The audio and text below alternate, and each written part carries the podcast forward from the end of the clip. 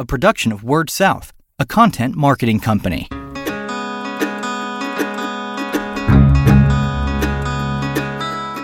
Story Connect, the podcast, helping communicators discover ideas to shape their stories and connect with their customers.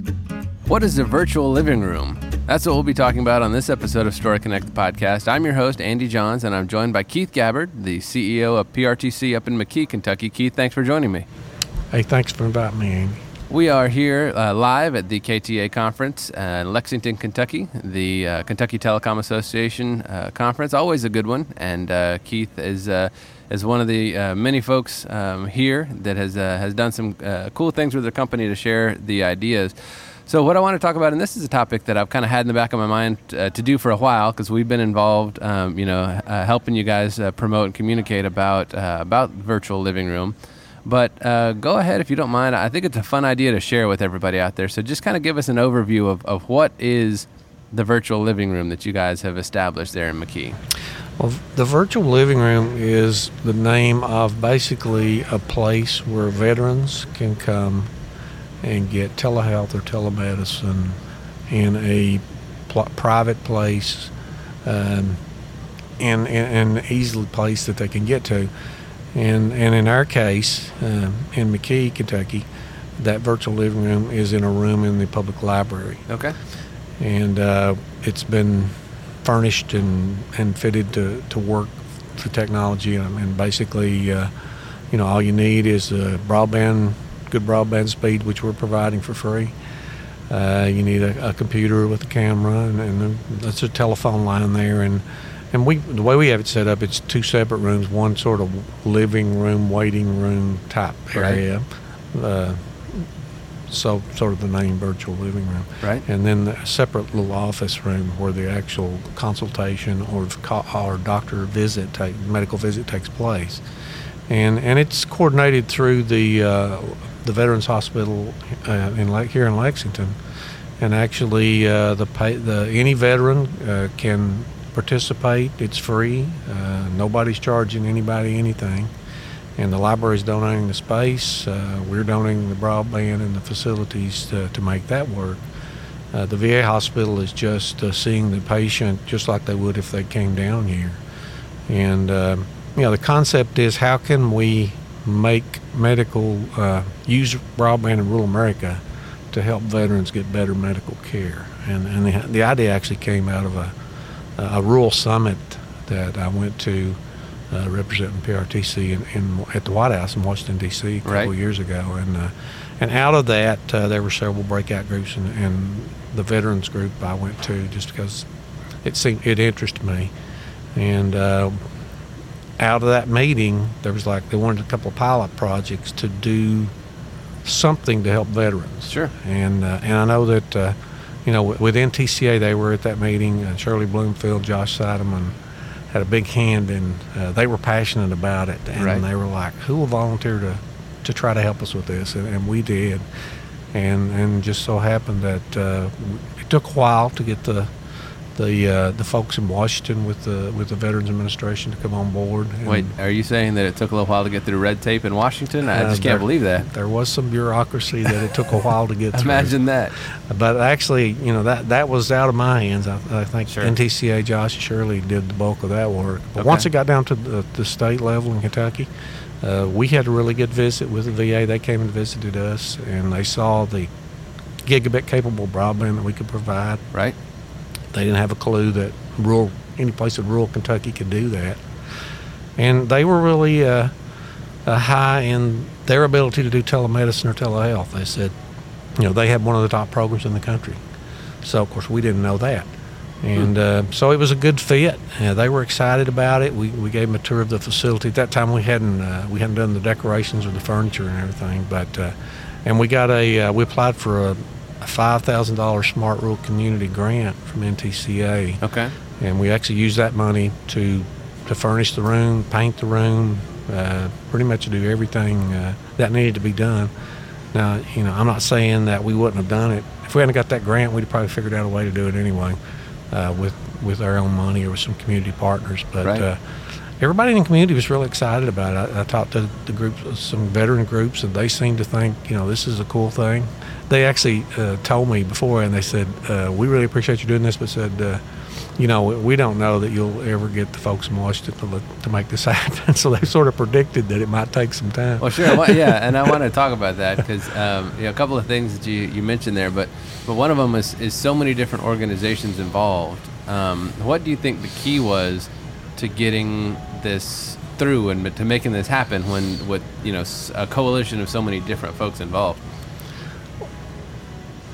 Well, that's a good question, Andy, and I think, of course, from the Washington perspective, you know, again, it took a while, but at the local level, you know, we, we're small, we all know each other. Uh, everybody thought this might be a good idea. We were donating, you know, any of cost to us. It was no, it was not going to be any cost to anybody. The local library is that's owned by the citizens in the county as well.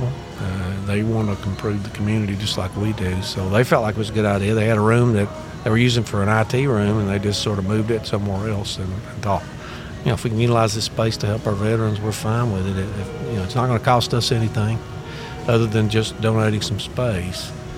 Uh, and you know, the county was behind it. The, our local electric co-op uh, was very much behind the idea. They they helped us publicize it. They even offered to put some money up towards it, and, and we ended up not needing it with, since we got that grant.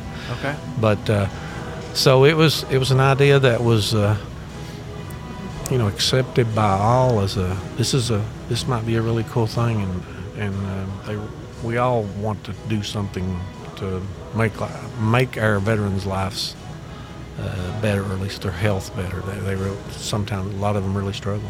Sure, and we've got um, uh, the band for the entertainment this evening is warming up. I think a little bit, so we've got a little bit more background noise uh, than. But we need a little music anyway. That's true. You know, it's it's ambient. It's not background noise.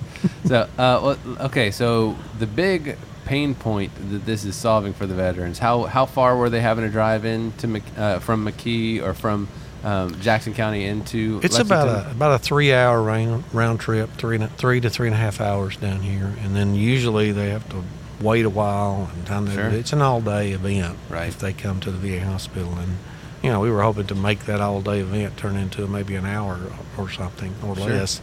And uh, you know they they there's lots of different things that they can do at this uh, virtual living room. They, they can't do everything right now. They're not staffing it with a person on site. They're just doing it. Uh, you know, through the through uh, through the broadband. But there's a lot of things they can do that way. Sure. And uh, you know, they started off uh, they started off with with mental health, and then they decided to add some other things to it. And uh, you know, they're thinking that uh, with multiple things and not just mental health, that it's probably going to get more utilization. And, and certainly, a lot of people in Washington, a couple of people from Washington have come visit from USDA. Right. Uh, they seem to be excited about the idea. I know the folks at NTCA are really excited, and everybody, and the VA here in Lexington, and everybody says, "Why can't we do this in other places?" And uh, so we we're going to do everything we can to make make this a success. Sure. Obviously. Uh, the determining factor, the final determining factor of that is if veterans use it and, and between them and the VA hospital because they need to get the appointment with the right. VA doctor and, and, that. But we we really are excited that we've got a great place there, uh, state of the art equipment, and you know we're just excited that you know it was sort of sort of our idea or sure. partly our idea, and right. it's the first of its kind in the country. So we're we're hoping that this will, and, and the folks, the other folks in the in the community are the same way. They're really excited about it. So, with something and knowing knowing you and knowing PRTC, I know that, that you guys were not motivated to do this because of publicity and, and you know the PR value that you guys would get. But it's nice when you do something that is the first of its kind in the in the country to to get a little a little you know PR for it or a little publicity for it. So, what kind of things? And I know that we've been um, you know, full full disclosure, we've been involved in some of it. But uh, what kind of things have you guys done uh, to make sure? Um, I guess to make sure that you get credit where credit is due. Well, probably the first thing we did was just the the grand opening. Right. Um, we invited all the community leaders, a lot of the, the political folks, and and the the um, the folks that hold office uh, from the federal or state or local level, and we had a big, pretty big crowd. We invited a lot of veterans. Uh, and and they were all excited, and we got some good publicity out of that, newspaper coverage and things like that. And uh, and of course we we did an we or you did an article in our PRTC Connection magazine about it. Right. We also did a video, a commercial. I won't say a commercial. We did a video of of the uh, of the grand opening, about a three minute video that we've shared with a lot of people. That's really uh, enjoyed seeing that. An award-winning video, actually. uh, well, that's a good point. It was a, it did win an NTCA Telechoice Award. Right. Thank you for reminding me of that. Oh, yeah. and um, and we've shared that in a lot of places. A lot of people in Washington have seen it. The, the VA Lexington Hospital people were really excited about getting that video, and and, and then we've just uh, in the process of doing a little a thirty or sixty second commercial to help Right. help publicize it as well. And our electric cooperative, they they've done they've helped. They put it in their magazine. It's it's been in some national magazines Right. actually, and uh, you know it's it's it's really a hot item. I think rural broadband and rural telemedicine and telehealth is, is a hot item right now all over Right. the country. Uh, what what can we do to help healthcare in that way and make things more efficient and easier? And uh, so we and there's actually an ad in our local newspaper. There's a little, just a little notification every week, and they've done that for free. Okay. Uh, just an, a notification, a little like a classified ad, Right. so the veterans, you know, that some maybe they don't know about it, that they can uh, Sure. learn more about what how they can utilize it. Getting the word out there, um, you know, would be the key. So the last question I have for you, um, or you know, maybe I have two left, but uh, what, uh, how far out are you, are you, are you thinking this can go? You mentioned people asking about doing it other places. So, you know, spin this forward uh, a few years. Are you thinking this, this is a model that, um, that other communities could copy, um, you know, all across anywhere, pretty much? We're hoping because there's there's not much required. Uh, Right. Just to find a public space uh, that can be used uh, by veterans, equip it with good broadband and and, and uh, you know not pretty inexpensive equipment, a computer with the camera and Sure. and uh, you know in our case, you know we found partners pretty easily. Right. Uh, but any community could do that. Uh, and most communities have a passion for their veterans and, Yeah. and would probably be willing to do something like that. And we've had several people come visit it. I've, I've gave several, I've given several tours of it, and they all are like, "Well, we can, we'd like to do this in our community. How did you do it?" And of course, I've, I'll tell this story, but somebody, you know, really, and I'm not saying I'm necessarily the person that did this, but somebody really needs to, you know, step up to the plate and not uh, see it through. Right. And, and, and you know, people need to come together. There needs to be consensus. Right. But that can happen anywhere. Sure. And, you know, somebody sort of needs to, to take the lead to make it happen. I know the, the NTCA folks in Washington, we're not going to, we're determined to, to not let this fail. Sure. And, uh, you know, I, we sort of partnered with them, and, and it, it's really worked out well. Yeah, I believe I, I'm with you. I believe any even in 2018 you can find a consensus on something. So yeah, It is hard to do, though, right. Uh, in, in Washington. Maybe not in our little community. Right, right. So the last thing I had for you, and it's usually the way that we close most of the podcast, but if somebody does want to replicate this and, and start this or, or start something similar, is there one or two things that you learned, maybe that you do differently, or that you learned throughout the process that you would um, kind of throw out there as, as advice to people who are going to try to get something like this, um, whether it's telehealth or something to do with the veterans, uh, something going in their community? Uh, I would definitely, you know, in the early going, talk to the veterans because Sure. if they're not interested in it, then it's probably not something you want to do. Sure. And and certainly, uh, I would start off with multiple healthcare options and not just one. I think that Okay. might have been something we could have done a little better. Uh, and of course, what what we try to do is find a place that people would come anyway, and there's no stigma attached to. Okay, they're going in that building, so that's a veteran getting some kind of health care. Okay. That's Uh, important. That was one of the reasons that we chose the library. Definitely. because people come to that for multiple reasons. right. And uh, and then of course, you know, you have to get your local uh, VA hospital on board, Right. Uh, or otherwise, uh, you know, it's, it's just not going to happen. Our, our our deal started in Washington, but it could very easily start on the state level um, now.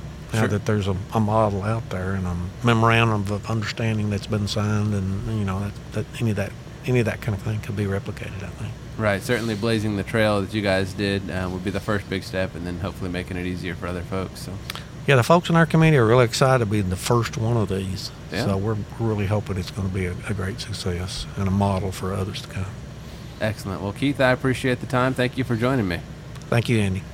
He is Keith Gabbard, CEO of PRTC in McKee, Kentucky, uh, with a great idea there with the uh, virtual living room, and uh, we'll put a link to uh, to the video in the um, in the show notes for the podcast so that you can uh, take a look at it and see what it looks like.